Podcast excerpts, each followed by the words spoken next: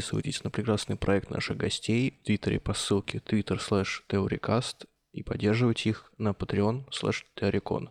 Их можно слушать на ресурсах Apple и Яндекс. Ссылочки вы сможете найти в описании. Здравствуйте, уважаемые слушатели. Приветствуем вас на новом выпуске подкаста станции технического обслуживания. Сегодня с нами уважаемые гости, коллеги, подкаст Теорикон, Палагин и Скиф. Да, друзья, всем привет и добро пожаловать. У нас сегодня первый подкаст в рамках коллаборации. Надеюсь, что вам очень понравится.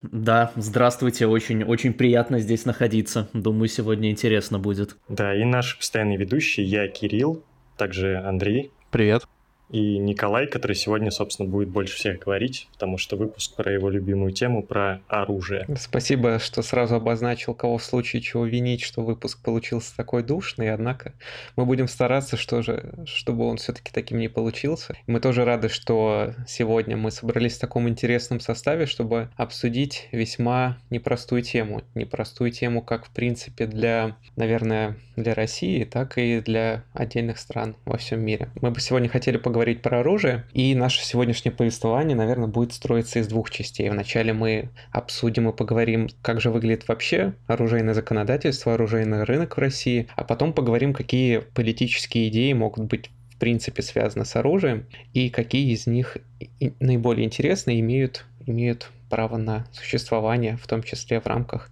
к примеру, какой-нибудь а, прекрасной России будущего, да, или, или же иные мысли, которые появятся у кого-то на этот счет. И в качестве тогда предложения я бы хотел просто вас вначале в произвольной форме спросить, кто, кто что слышал в принципе про оружие у нас в стране и, возможно, про какие-то проблемы или что-то что было на слуху. Хотелось бы вас услышать. Я думал, первый вопрос будет, у кого, у кого есть оружие, легальное и нелегальное. Но, а, ну, окей, а, я как бы не владею никаким оружием, да, но, насколько я понимаю, на самом деле в России законодательство именно в том, что касается получения оружия, оно а, проще, чем во многих странах Европейского Союза, потому что я жил какое-то время в Германии, и там с этим вроде как значительно сложнее, чем в России. И опять же, в России все-таки, так как страна очень большая, есть отдельные там удаленные регионы и так далее, где владение, использование оружия является ну, такой неотъемлемой традицией. В первую очередь, наверное, места, где живут казаки, там какая-нибудь Кубань и Сибирь, потому что есть много историй про то, что там у людей с гражданской войны до сих пор стоят пулеметы Максим на чердаках. Не знаю, насколько это правда.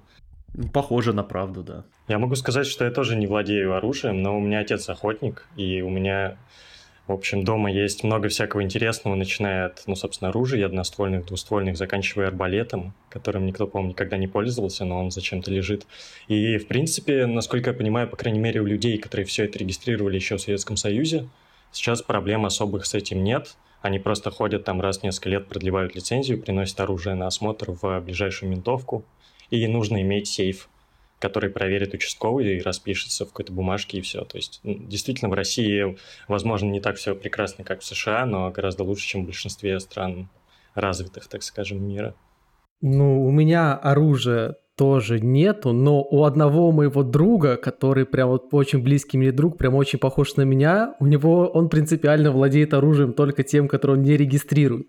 Я не буду подробно про него рассказывать, в общем, есть такой человек. В целом, я тоже жил в Германии, но опять-таки, э, мне кажется, что в России это реально несколько проще, тем более мы знаем, как у нас в России все это работает, есть способы всем известные, как ускорить получение всех этих лицензий многократно, особенно если все, что тебе нужно, это какое-то что-то не очень серьезное, просто для охоты.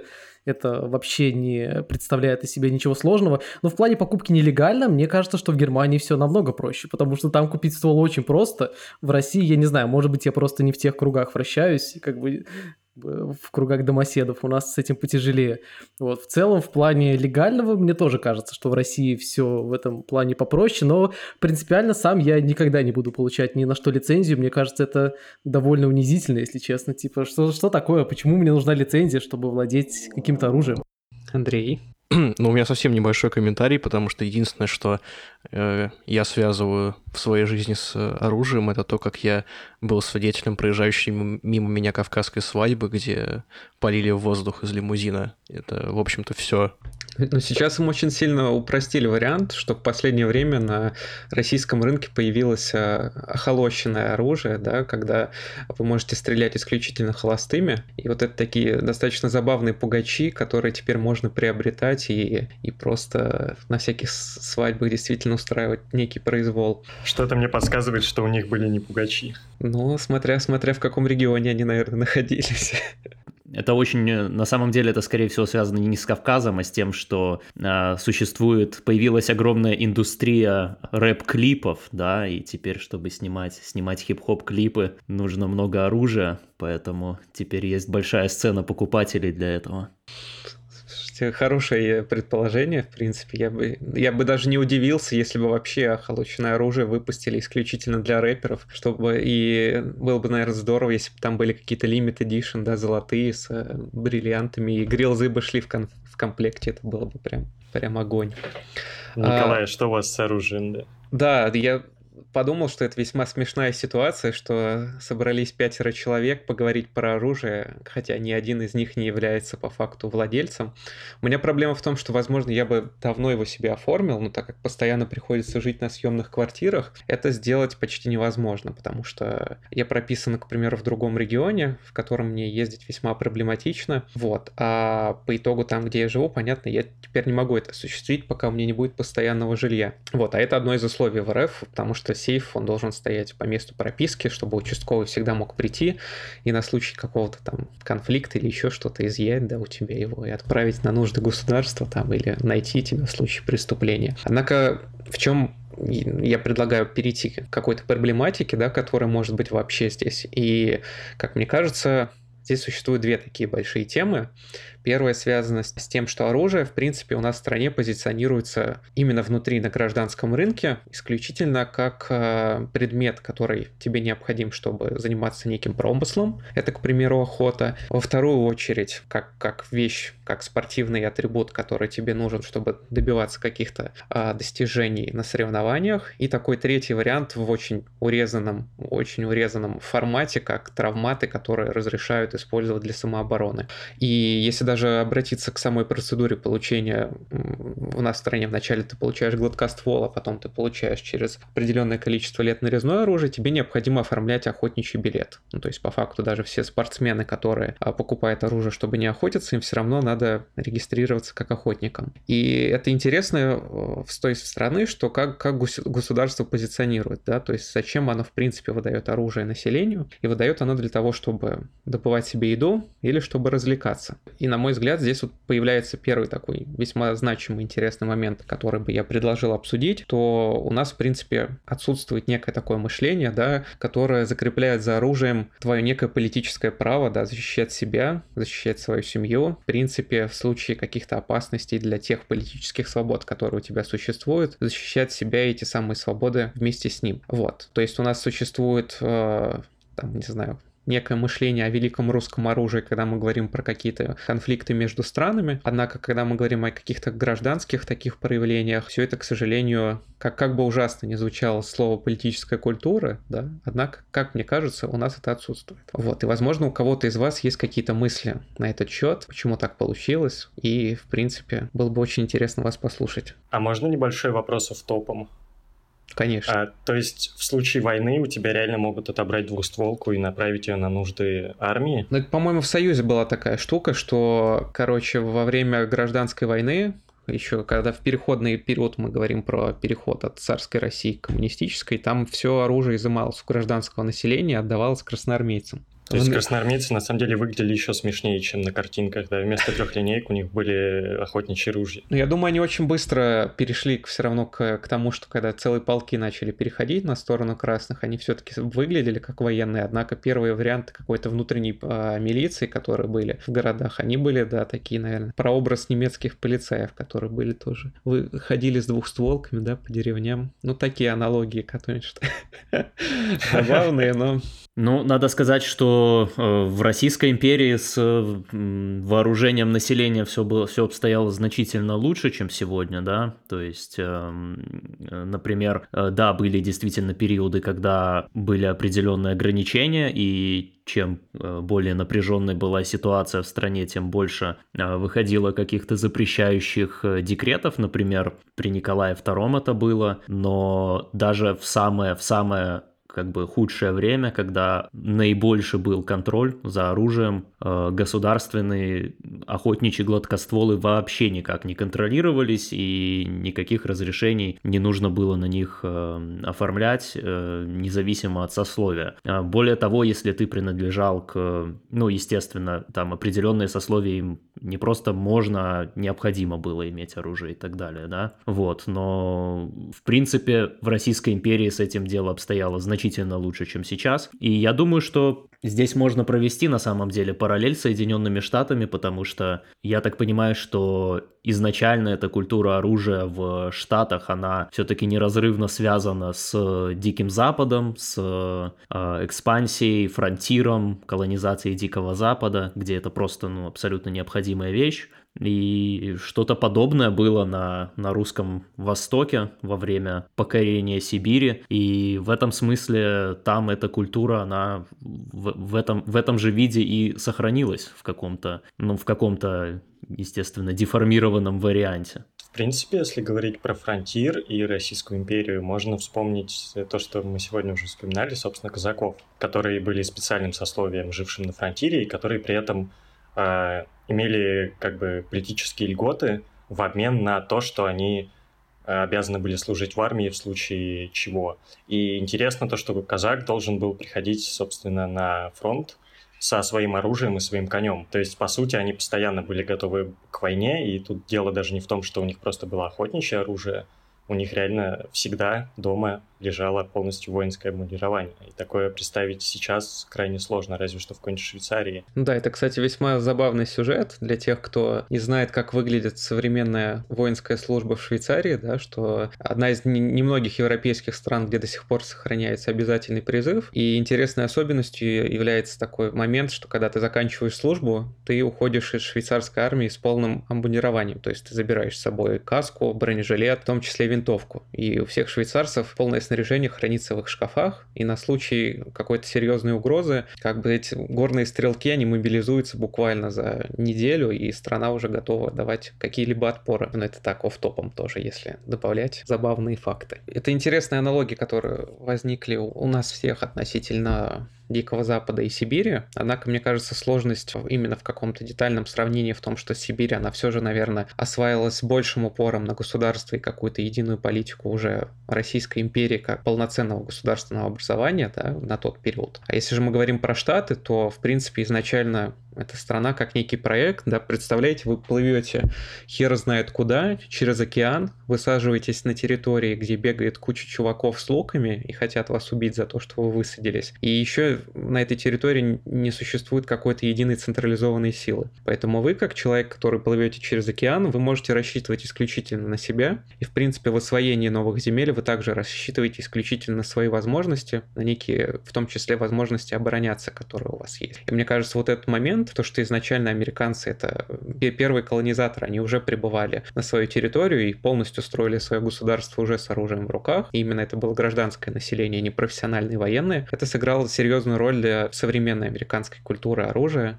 и о том, какую политическую роль, в принципе, оружие играет. Вот. Однако мне все еще было бы интересно послушать из вас, кто что думает относительно, если, знаете, мы тезисно постараемся выразить, оружие равно персональная свобода. Кто что думает по поводу этого тезиса? Ну, если говорить с точки зрения какой-то философии политической, то я, в принципе, не понимаю, как можно, грубо говоря, исторически или генетически вот этот запрет на оружие из чего-то вывести. Потому что вот у нас есть человек, он берет с пола камень, и использует его как орудие или оружие. Он там приделывает к нему деревяшку и проламывает кому-то голову. Потом происходит развитие технического прогресса, в какой-то момент появляется огнестрельное оружие, и непонятно, в какой момент человеку можно запретить владеть том, тем, что у него есть. То есть, если у тебя есть молоток, и ты им кого-то убиваешь, ты вроде как можешь владеть молотком. Если ты владеешь ножом, ты тоже можешь им владеть, потому что можешь резать им огурцы, а можешь э, людей.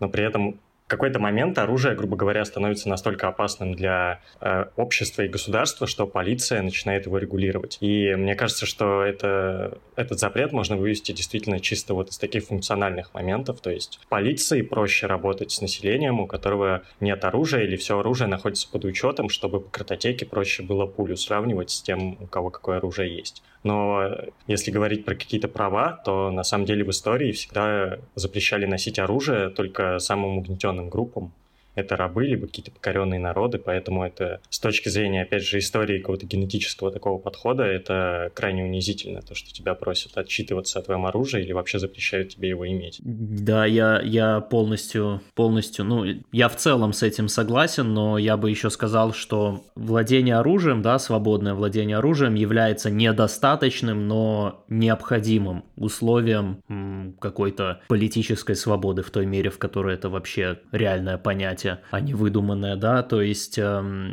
я об этом на другом подкасте говорил, что мы имеем перед собой пример э, Южной Африки, да, страны, в которой у всех есть оружие э, более-менее, но у них нету такого сознания себя как, как, как коллектива, как народа, который э, каким-то образом себя, в общем, у них, как это называется, да, сознание себя как, как народа, как общества, как единого организма, который, который к чему-то вместе стремится, и там есть этот индивидуалистический э, подход, и вот это плюс оружие, да, оно просто приводит к тому, что когда государство существует в кризисном режиме на протяжении десятилетий, как в случае Южной Африки, то, в принципе, оружие, оно не помогает, потому что, ну, белые люди в Южной Африке просто живут там за восемью замками, с решетками на окнах, с колючей проволокой на заборах, и у них у всех есть оружие, и все равно преступники, э, бандиты и какие-то экстремистские силы, они э, это никак не мешает им терроризировать население. Вот, то есть просто градус насилия просто повышается таким образом. Поэтому я считаю, что с этой общественной точки зрения оружие это необходимо, но недостаточно. Нужно что-то еще. Угу.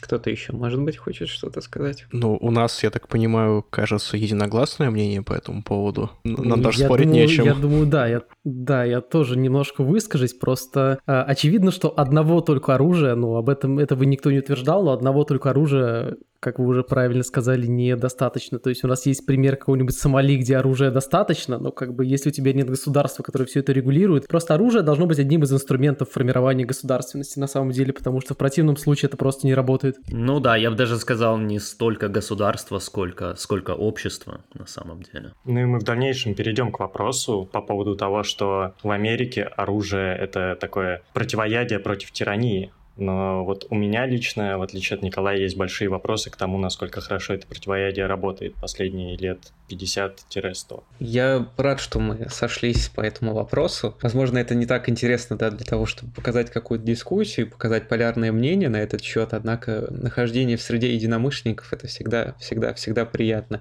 И как, как э, Кирилл начал просто рассказывать и относительно прошлого, и там дворянства с оружием, и, к примеру, многого другого, и сразу работает такое правило в любой ситуации, вспоминая греков, да, что э, гражданин по факту являлся и воином. И твоя воинская причастность, она обязывала тоже тебя обладать воинским ремеслом, способностью защищаться, иметь тоже, ну, правда, на тот момент, да, считая, считая меча, скорее всего, нежели э, какого-нибудь автомата Калашникова. Однако, тем не менее, если мы посмотрим ретроспективно, то всегда такие моменты в истории присутствовали. И тоже, тоже как с языка сняли пример Сомали. И я, конечно же, солидарен уверен, что исключительно не, ну, не, недостаточно одного лишь оружия, чтобы по-настоящему организовывать классные политические системы с крутым движем. По поводу греков я бы хотел сказать, что я, к сожалению, не помню, где это было, возможно, это было в пире Платона, но, в общем, можно погуглить истории о том, как Сократ воевал, и они там крайне забавные. То есть даже такой немного маргинальный, чудаковатый человек, как Сократ, он, собственно, был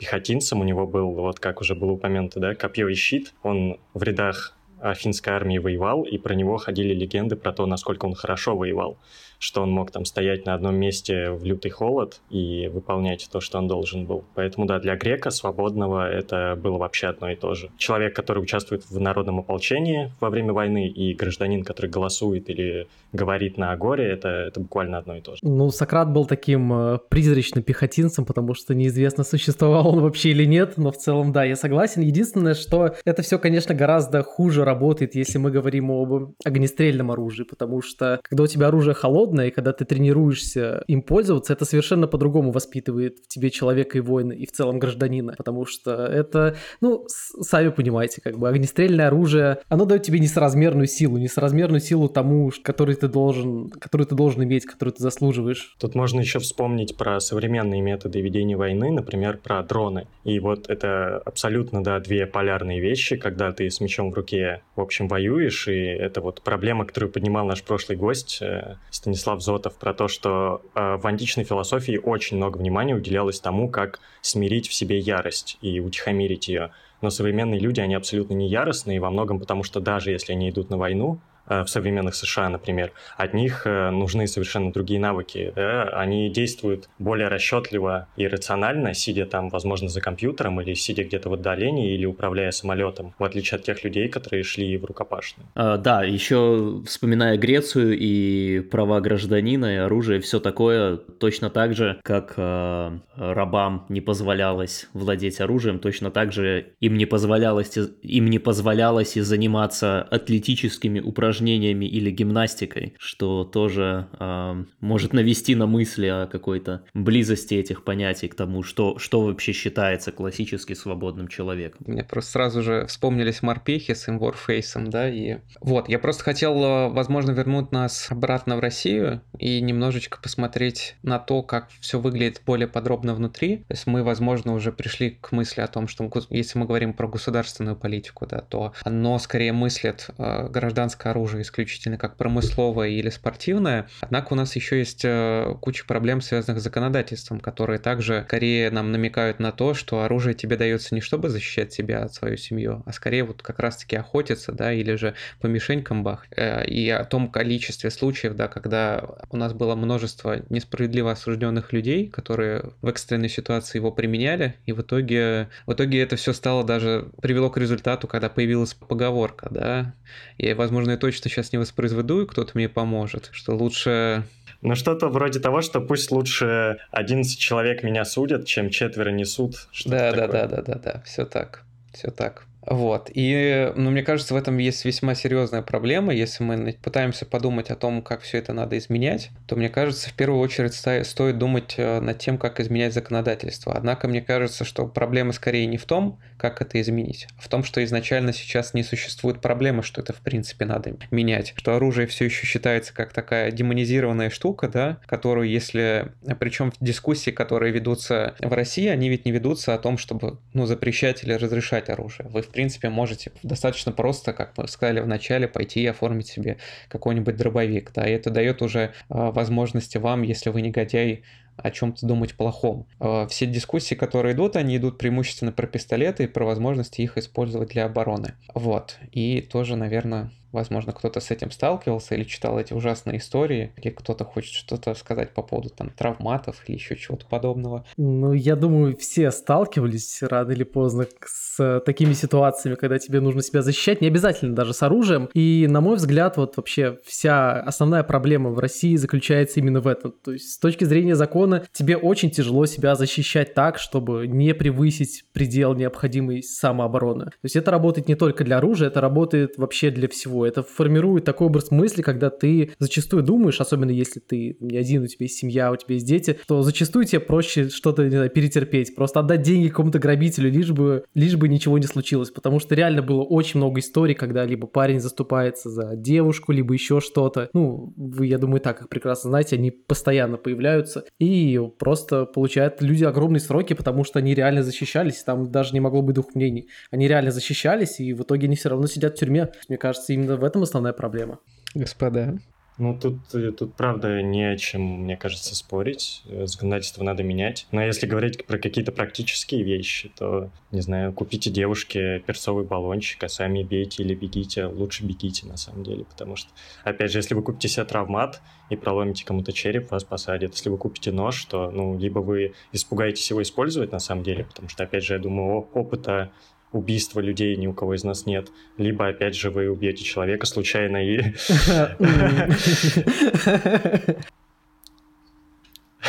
Повисло неловкое молчание. Ну, в общем, с точки зрения практики, как-то так надо действовать, мне кажется.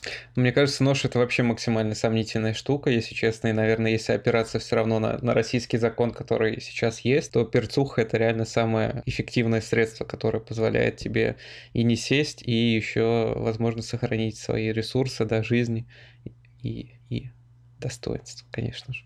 Ну да, я согласен. Нож это абсолютно, это абсолютно не работает. Ни в коем случае не носите нож. Это, это ну буквально нет, за исключением случаев, случаев, когда вы кого-то напугаете, это никогда не сработает. То есть нож это, знаете, как такой, вот раньше тестировали, по-моему, 200-300 лет назад, пистолет, который к шлему цеплялся, но в итоге он просто ломал шею человеку, который из него стрелял. То есть были такие у жандармов. То есть нож это примерно то же самое. Ты либо сядешь, либо ты просто не сможешь защититься, либо просто отберут. Да, пользуйтесь перцовками, тем более более они очень дешево стоят, даже женщина разберется, как и пользоваться. Но мне кажется, нож можно покупать только в том случае, когда вы хотите покозырять перед пацанами бабочкой, как вы умеете ее вертеть, только исключительно как фановую штуку. Или если вы фанат CSGO и любите разноцветные ножи, тоже подойдет. Я вспомнил фильм этот э, «Крокодил Данди», и я как бы безоговорочно верю всему, что там вы сказали. Поэтому, если вы покупаете нож, покупайте самый большой нож, который можете найти. И если к вам пристанут с ножом, вы будете просто мериться длиной, и вы победите, скорее всего. Ну, так это единственный способ, да, применить свой нож, в принципе, потому что если какая-нибудь ситуация на улице возникает, то, скорее всего, ну, нож-то есть у любого школьника, то есть вы тут просто нейтрализуете друг друга и оказываетесь в нуле. Но если у школьников еще и преимущество есть в плане их количества, то он вам уже не поможет, а скорее даже помешает. Нейтрализуйте нейтрализуйте это, вы будете стоять как на этом меме с э, Человеком-пауком, да? Да, да, да, да, типа... Они смотрят друг на друга. Один-один, да, но потом через пять минут подбегает еще 15 таких же школьников с ножом, и как бы то, что ты его достал, уже тебе в минус оказывается. Поэтому если у тебя будет кукри, то, возможно, человек хотя бы удивится. Ну, либо трость катана, как бы либо такие варианты, согласен. Вот это, кстати, отличная тема на самом деле. По крайней мере, этого вряд ли кто-то ожидает. Мне кажется, эффективно еще, знаете, такой э, из всяких э, комедий или бандианы, да, это нож, который из сапога у тебя выстреливает, и ты можешь всегда эффективно ударить кому-то в промежность. Ладно, это уже не столь, не столь достойные методы борьбы пошли, однако, однако. Так, но мне кажется, мы, в принципе, по поводу основных моментов сошлись, и мне кажется, если говорить об оружии, да, мы неоднократно вспоминали тему, тему Соединенных Штатов. На самом деле на свете существует много стран, где рынок оружия, он достаточно свободный, но, наверное, если вот говорить про оружейный рай, то, да, это, наверное, Америка, и, ну, тоже, наверное, не, Америка не во всех штатах, это юг, конечно же. Вот. И в этом плане Штаты интересны как пример как раз-таки страны, где оружие являлось неким да, комплексным элементом, когда оно обеспечивало твою гражданскую свободу совместно со всеми мыслями о том, в принципе, как должно быть, как должна строиться республика. У тебя всегда был надежный инструмент, который позволял тебе строить эту республику и защищать, как отстаивать те политические ценности, которые у тебя были. И я здесь предлаг... предложил бы окунуться в историю, да, в принципе, как, как образовывались Штаты и какую роль сыграло там оружие. Это если посмотреть, что вот, да, мы вспоминали сегодня сюжет, когда колонисты действительно приплывали на, на новую территорию и преимущественно являясь наследниками уже тогда появившегося в Европе либерализма и либеральных идей. А большинство из них боялись государства как именно такого большого спрута, да, или Левиафана. Самое, самое любимое сравнение Кирилла. А, дисклеймер. А, они действительно боялись того, что государство может отнять, отнять свободу. И поэтому, если посмотреть на первый проект американской армии, который вообще не подразумевал о том, что будет постоянный штат, и рассматривал с кучей вариантов, в том числе как армия наемников, да, это если рассмотреть итальянские республики, которые виделись серьезную угрозу в постоянной армии и пользовались исключительно наемной. Так и, в принципе, если кто-то когда-либо изучал, как работает американская полиция, то там не существует какой-то централизованной системы, и все полицейские департаменты, они подчиняются муниципалам, то есть это исключительно локальные органы защиты, которые не могут, знаете, выстроиться в какого-то рейнджера, да, который будет тебя жестко прессовать, закупать гранаты на миллионы рублей и водометы. Ну, хотя они и есть, безусловно, но это все осложняет в вопросах какого-то внутреннего противодействия. И здесь, мне кажется, интересный весьма исторический пример, на который, к которому можно обратиться, чтобы понять, что, как это вообще в итоге сработало, не сработало. Вот. Кто вообще что слышал про Штаты и про всю эту оружейную фетишизацию, да, которая там есть. Я слышал, что всех блогеров оружейных посадили недавно. Я слышал, что тому парню, который собирался убить всех женщин на Твиттере, ему все-таки вернули его пушки, потому что мы посмотрели фильм Hatfield and OJF, и ему вернули его пушки, то есть ты можешь писать на Твиттере, что хочешь убить всех женщин, и все будет отлично. Ну, в плане а, вообще штатов и их зарождения, мне кажется, довольно важно в том, что сказать, что у нас действительно есть такой момент, что нам из-за нашего законодательства делают, как мы уже говорили, не только в оружии, но у тебя, по сути, нет особого права на самооборону. Тебе это, тебе это не дозволено. Но в Штатах, когда они только зарождались и только продвигались дальше по Северной Америке, а, очень забавно, ну, само собой, там большинство людей были протестантами, не все, но протестантами. А протестант — это особая раса христиан, которая очень хорошо стакается с расизмом и со всем остальным. То есть убить индейца э, не считалось даже с моральной точки зрения, как убить человека, ну и так же, как убить ирландца и много кого еще. И мне кажется, это огромное преимущество, которое было у людей, которые только заселяли Штаты, потому что помимо того, что там не было централизованной власти, никто не мог тебе запретить пользоваться твоим оружием, как ты хочешь, так ты еще и с э, моральной точки зрения, тебе твоя религия позволяла отстреливать гуков без проблем. То есть это было хорошее время. Мы не одобряем протестантов, расистов. Как и любых других расистов, вообще-то говоря. Да, э, мне кажется, там вообще присутствовал такой момент, который, э, что индейцев даже за людей не считали, да, что это были такие в восприятии первых колонистов ну, не, не, не полноценные люди, не обладающие, если они не, не являлись наследниками какой-то там древнейшей, ну, точнее, богатой культурной именно цивилизации, то их можно было, в принципе, вычеркнуть вот как раз-таки из равных себе, и по итогу действительно позволять всякие массовые геноциды, переноси, переселения, да, образование в итоге э, неких подобных форм э, лагерей, которые назывались резервациями. И э, индейская история Америки, да, она весьма грустная, к сожалению. Однако вот идея фронтира... Для индейцев, ну, да, для да, индейцев. безусловно. А, идея фронтира, да, и что американцы постоянно пробирались вглубь страны, это тоже сыграло весьма серьезную роль, потому что вы постоянно действительно двигаетесь вперед в неизвестность, где вас ждет куча опасностей, как, как действительно индейцы. Некоторые из них, кстати, ну не, ну не все были настроены дружелюбно, кто-то сразу враждебный начинал тебя тоже убивать первым. И это в том числе звери, конечно же, которые дикая природа, все дела. Так что действительно Кольт который появился не сразу, однако который стал частью вот, американской культуры, был верным спутником любого, любого американского поселенца, который пытался организовать свою, свое поселение, колонию в будущем штат.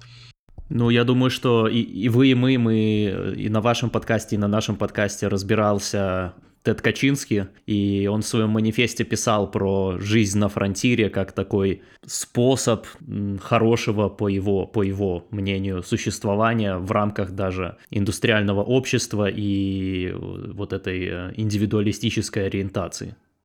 Так, э, ну это же буквально последняя надежда современного общества, если мы будем организовывать нормальные э, сафари в Африке. То есть это реально можно вернуться во времена фронтира. Плюс в Штатах, кстати, это, наверное, одна из последних базовых вещей, которая почти не пострадала. Там, конечно, есть среди э, леволибералов особенно какие-то симпатии к пострадавшим индейцам, но это все равно не супер массовые явления. То есть если все, что породила ваша культура, это то, что вы жрете жирный бекон, его никто не будет особо вас оплакивать. Это, наверное, одна из таких последних, не знаю, какой-то последний культурный реликт Штатов, который вообще до сих пор никто особо не покушается. Это круто. Ну да, потому что какие бы действия там американские власти, власти Штатов, даже таких сверхлиберальных, как э, Калифорния, не пытаются предпринять по этому поводу, все равно, все равно ты можешь получить оружие, ты можешь а, себя защищать, и, конечно, это порождает определенную, определенные тоже с этим проблемы связанные, да, культура недоверия, культура а, застрелить человека, который тебе на газон наступил,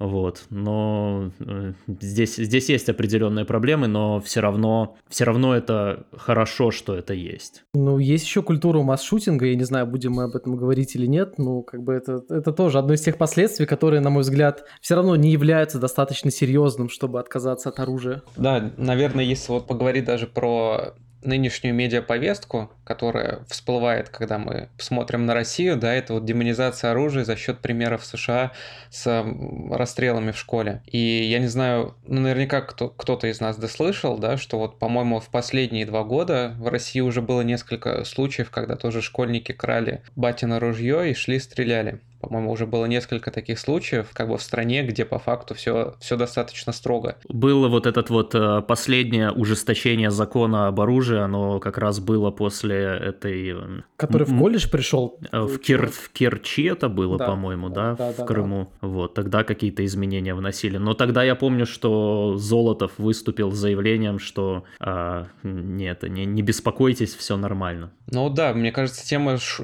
шутинга в школе, она весьма она проблемная в том плане, что э, очень часто, знаете, наверное, самое простое сказать, что вот есть инструмент, и он во всем виноват, да, то есть есть палка, нож, огнестрел, который вот так демонически попадает в руки, заполоняет твой разум, и ты идешь там крошить всех да, направо оружие и налево. убило людей, ну, как обычно. Да, да, ну слушайте, если честно, я не то, я не то чтобы согласен с этим, но отчасти так и есть, потому что, опять-таки, это силы, ну, которых у него по большому счету нету, то есть его он получил что-то, что не соответствует его крутизне, скажем так. Нет, это, нет, нет, это плохо, безусловно, я не одобряю ни скул-шутинг, ни скул, там, что еще это, школа это не, не ресталище для рыцарского турнира даже, ни с мечом, ни про что. Я просто хотел сказать, что если человек э, застрелил 30 э, других человек. Это, да, это, это гораздо проще, и этого может любой лох достичь. Ты попробуй заруби кого-нибудь, это гораздо тяжелее.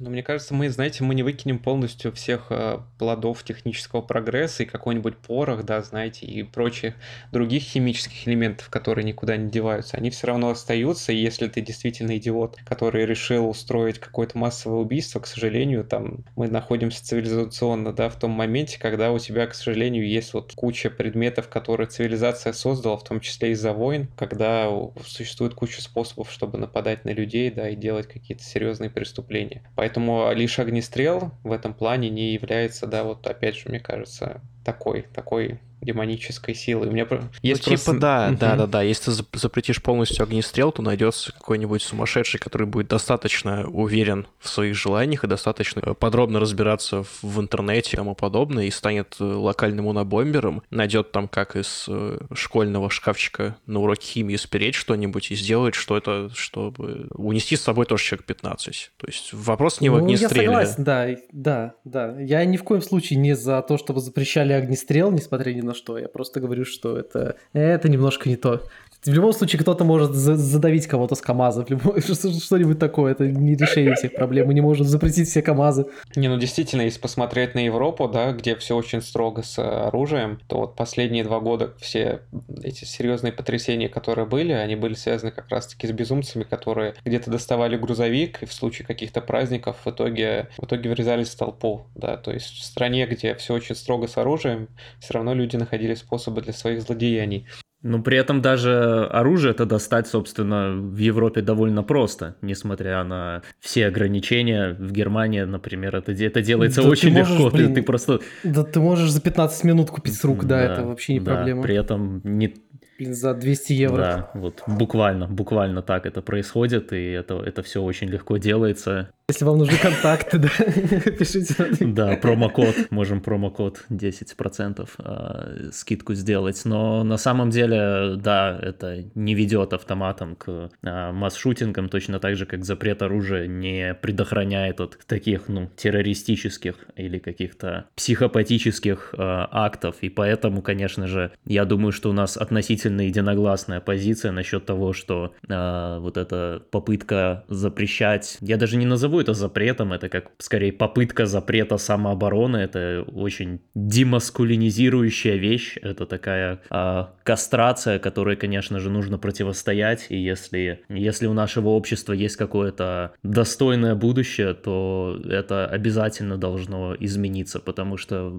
на данном этапе, на данном этапе даже в армейском контексте это все, все сдают оружие в эту в пирамиду, да, когда они им не пользуются. Мне тоже кажется, что попытка скинуть всю вину на оружие это скорее попытка не, не решать свои внутренние проблемы, которые существуют в вашем обществе. То есть школьники, они не просто так выходят и начинают убивать всех подряд. Как бы американское современное общество, к сожалению, имеет ну, целую череду пороков, наверное, как и любое другое современное общество, которое приводит к тому, что огромное количество подростков, они доводят себя до суицида или же действительно устраивают массовые убийства. Вот. И попытка скинуть вину на оружие, это вот попытка не решать те проблемы, которые есть у вас внутри, как мне кажется. И причем, что попытка спихнуть эту проблему на вот как раз-таки оружие, она опасна тем, что она вот как раз-таки, да, она лишает вас всех тех возможностей, которые, ну, связаны с какой-то вашей гражданской ответственностью, свободой и всем, о чем мы уже сегодня говорили. Ну, вместо того, чтобы запрещать оружие, Трамп должен раздать каждому подростку по Стейси, очевидно. Такой специальный закон должен быть, чтобы не было масс-шутингов.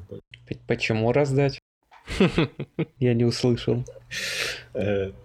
Ну, не важно. По, по GF. По GF можно, кстати, по какой-нибудь азиатской GF, чтобы она была еще более покорная где-нибудь Да, мы предлагали это, это решение уже на одном из подкастов, что это такой способ решить огромное количество проблем. Это просто как, как Северная Корея могла бы, могла бы э, стать единственной Кореей из двух в сценарий, который не включает в себя ядерный конфликт. Э, они могли бы просто создать государственную программу, где всем американским инцелам они предлагают по корейской жене, и все, и проблема была бы решена. Ну, причем по, причем по северокорейской, потому что на самом деле это очень разные расы, северо- и южнокорейская. Они, не знаю, в чем причина, ну, точнее, у меня есть какие-то подозрения, но это требует изучения, но на севере все гораздо лучше в плане человеческого капитала. Главное, чтобы эти жены разрешали им плакаты срывать у себя дома. Ну так супер, что с Россией по итогу?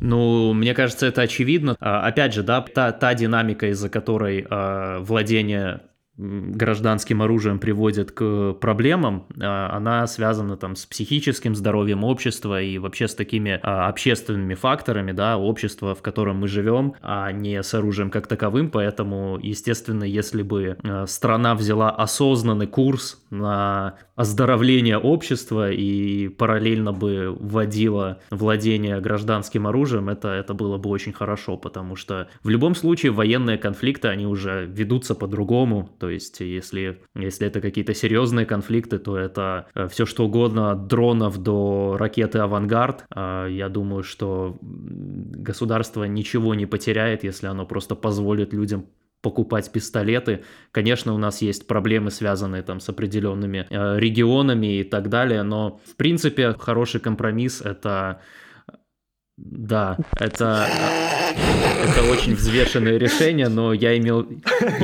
Как-то неожиданно развернули дискуссию. Охуеть, как неожиданно, я бы сказал. Я, я имел в виду на самом деле дифференциацию подхода в зависимости от того, идет речь о городе или о сельской местности. То есть можно все-таки, мне кажется, в, вне больших городов э, можно свободно позволить людям покупать гражданское оружие хоть сейчас, и никакой массовой бойни это не приведет. Ну и в целом можно вообще города большие просто отменить. Ну это в идеале, конечно, то есть это нереализуемо. Опять-таки, если мы говорим о России, мы должны как, как какую-то условность принять, что нам разрешат пользоваться оружием для самообороны, потому что даже если всем вот прямо сейчас раздадут по стволу, но при этом тебя будут сажать за то, что ты защищаешься, это вообще ничего не изменит. Поэтому если все-таки так получится, что у нас реально будет какое-то более осознанное в этом плане законодательство, то я считаю, что тут есть два варианта. Один вот идеальный, который меня устроит целиком, и второй ты, такой ты ли похуже. То есть,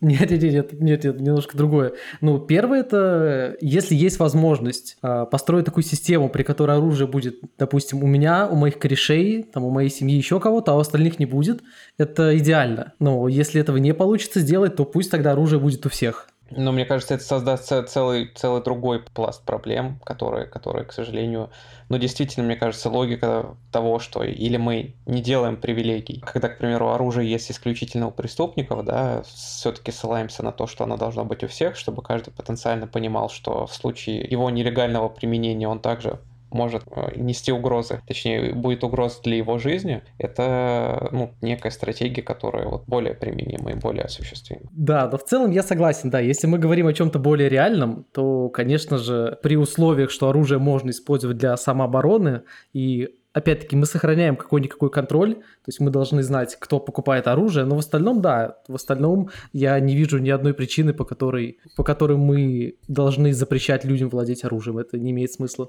Мне кажется, вообще вот вся эта тема, которую мы сегодня поднимаем, она прежде всего еще касается того, насколько тебе доверяет государство, и насколько государство видит в гражданине как в единице, да, вот некую субъектность, в принципе, как таковую, когда в тебе видят именно, знаете, того, кому можно доверять, а, и тот, кто действительно способен адекватно самостоятельно действовать. Чем, чем больше будет направлено на политики, чтобы превращать граждан политических субъектов, да, тем, тем будет лучше, на мой взгляд. Плюс мне, если честно, безумно обидно в том плане, что Россия всегда славилась своим производством оружия и огромным количеством частных э, производителей и мануфактурщиков, которые славили страну на весь белый свет своими э, невероятными достижениями и своим мастерством. Теперь э, весь оружейный рынок он находится в руках госкорпораций, и поэтому мы сознательно, условно, блокируем целую область, которая когда-то, ну, прославляла страну, да, делала ее великой, и, в принципе, ну, это весьма круто еще в, в рамках внутреннего рынка, да, поднятие там экономических показателей и многого другого. Сложно доверять, а, здесь как бы все-таки нужно, нужно, кто-то должен делать первый шаг, да, и здесь, а, здесь, к сожалению, сейчас такая ситуация, что нету, нету сознания того в обществе, что мы делаем какое-то одно дело, да, а, как только, как только это сознание появится, причем в таком не насаженном виде, да, как в Советском Союзе, а в настоящем, в настоящем качестве сознания общности всех, кто здесь находится и все такое, да, тогда это может быть более возможно, но, естественно, как бы те, у кого... Это очень редко такое бывает, что если у тебя есть какая-то власть, а, какое-то преимущество, ты его, ты его отдаешь потом. Этого это случается очень редко, к сожалению. Да, тут, наверное, действительно должно произойти некое чудо, когда импульс снизу должен поддержаться импульсом сверху. Но когда такое случится, я, если честно, не могу представить, к сожалению, в данной, в данной точке времени, в которой мы пишем сейчас подкаст. Ну что, на этом, как я понял, мы можем сказать, кто бы что себе купил. Ну, я думаю, да, давайте так и поступим. У меня на самом деле, то есть у меня нет вообще никакого плана Б, плана С. Все, что я хочу купить, это Colt Single Action Army, потому что это единственный револьвер, который меня интересует. Я, я, готов, я готов смириться с тем, что он не самый мощный, что он не самый скорострельный, но я просто хочу, чтобы у меня был Colt Single Action Army, потому что это лучшее оружие из всех, что когда-либо создавало человечество. Ну, это как коллекционная штука скорее будет, да, больше? Ну, на самом деле нет, это не настолько старинное оружие, типа это не 13 века. Которое, не, понятно, просто револьверы весьма дерьмовые для того, чтобы самообороняться, потому что их очень долго перезаряжать, и в них очень мало патронов. Поэтому, да, ну поэтому, когда вы видите фильмы про зомби-апокалипсис, там чуваки гоняются э, револьверами с размером с их голову, да, то это сомнительные сценарии. А они еще монетами стреляют. У меня есть, да, любимый, любимый пистолет Таурус PT-111, прекрасная вещь, вот, поэтому а, я думаю, что я на этом остановлюсь. Но это не отечественный производитель. Ну, это вроде японщина какая-то, да? Типа я такое постоянно видел в японских играх, в которых это у полицейских было. Такой, знаешь, с лазерным наведением еще. Нет, вроде американский. Кирилл, Андрей. Так, я... а оружие из Дест Деста не можно? Блин, это моя шутка, это я хотел сказать. Ну, мы все еще думаем одинаковые мысли. Блин, ну тогда бы я гвоздомет из фир взял, то есть если, если уж такое пошло. Ну, тут, кстати, реально получается же, что намного шире выбор становится, это как-то полюбопытнее. Выбрал бы ты реальное оружие или какое-нибудь вымышленное? Ну, тут все бы плазмоганы стали брать, мне кажется, какие-нибудь. Ну, я бы холодное сердце из Destiny выбрал. Да, но я даже не знаю, это сложно. Я просто не особо разбираюсь, прямо скажем. Поэтому, ну, всякая коллекционщина, это, да, очень круто. Хотелось бы себе какой-нибудь Смит Вессон или Кольт, как у шерифа из вестернов. Но я не знаю, если прям вот что-то крутое и что помогло бы тебе действительно оборонять дом в случае какого-то, не знаю, гражданской войны, то, наверное, просто какой-нибудь АК-74, и он выглядит круто, и российского производителя можно поддержать. Да, я, я уж думал, я не дождусь сегодня, что в этом клубе из пяти джентльменов прозвучит э, оружие который является, да, одним из самых популярных в мире, который был произведено в этой стране, однако оно прозвучало. Это, кстати, хорошая идея насчет того, чтобы как, э, как продать, так сказать, идею большей легализации оружия в России, если, например, э, вместе с э, упрощением законодательства, вместе с послаблением законодательства ввести какую-нибудь протекционистскую меру насчет э, того, чтобы, чтобы люди все-таки покупали российские, российское оружие? Но они уже введены. Уже сейчас э, огромные тарифы существуют для иностранного оружия. Сложно оценить как это эффективную меру, потому что, наверное, плюс-минус э, оружие все равно дорогое, и люди отдают предпочтение, исходя из э, того, да, знаете, как этот, из какого то клуба, да, что тебе нравится, калаши или эмки больше? Если говорить про охотничье оружие в России, то российское оружие, оружие очень дешевое, но всякие, конечно, богатеи все равно покупают какие-нибудь береты за полмиллиона. Вот, я бы, наверное, если уже завершать наш сегодняшний список, весьма непростой вопрос, когда существует действительно столько всего. Ты бы взял заточку. Да, я, да. Я, я, я знаю. Погодите, а мы из огнестрельного? Мы из огнестрельного выбираем? Не, ну вообще по-честному из огнестрельного, ну, да, да, это, это, это я так. Окей, окей, окей, окей. Потому что я бы тогда взял священный клинок Людвига, как бы. Ну, уже прозвучал 1911 кольт, но он, правда, очень культовый и такой классный. Так, я бы его взял, знаете, только в золотом цвете с бриллиантами, вот, и с какой-нибудь гравировкой. Типа Егор Крид или еще что-нибудь такое, не знаю. Причем тут Егор Крид? это, это его мерч новый, ты пропустил. Да, да, да. И он рэпер, как бы, рэперское оружие, это плюс 5 к точности.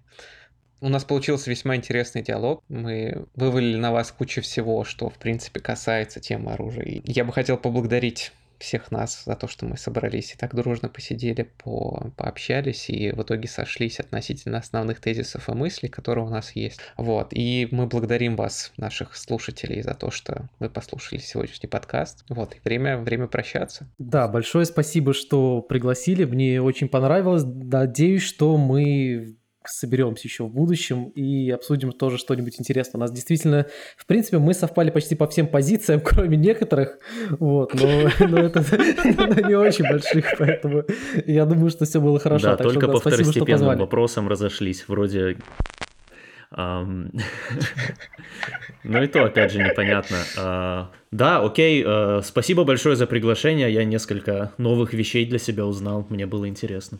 Ну, в общем, да, всем спасибо, было очень интересно. Надеюсь, что да, мы тоже еще как-нибудь посотрудничаем. И спасибо за просмотр. Пока.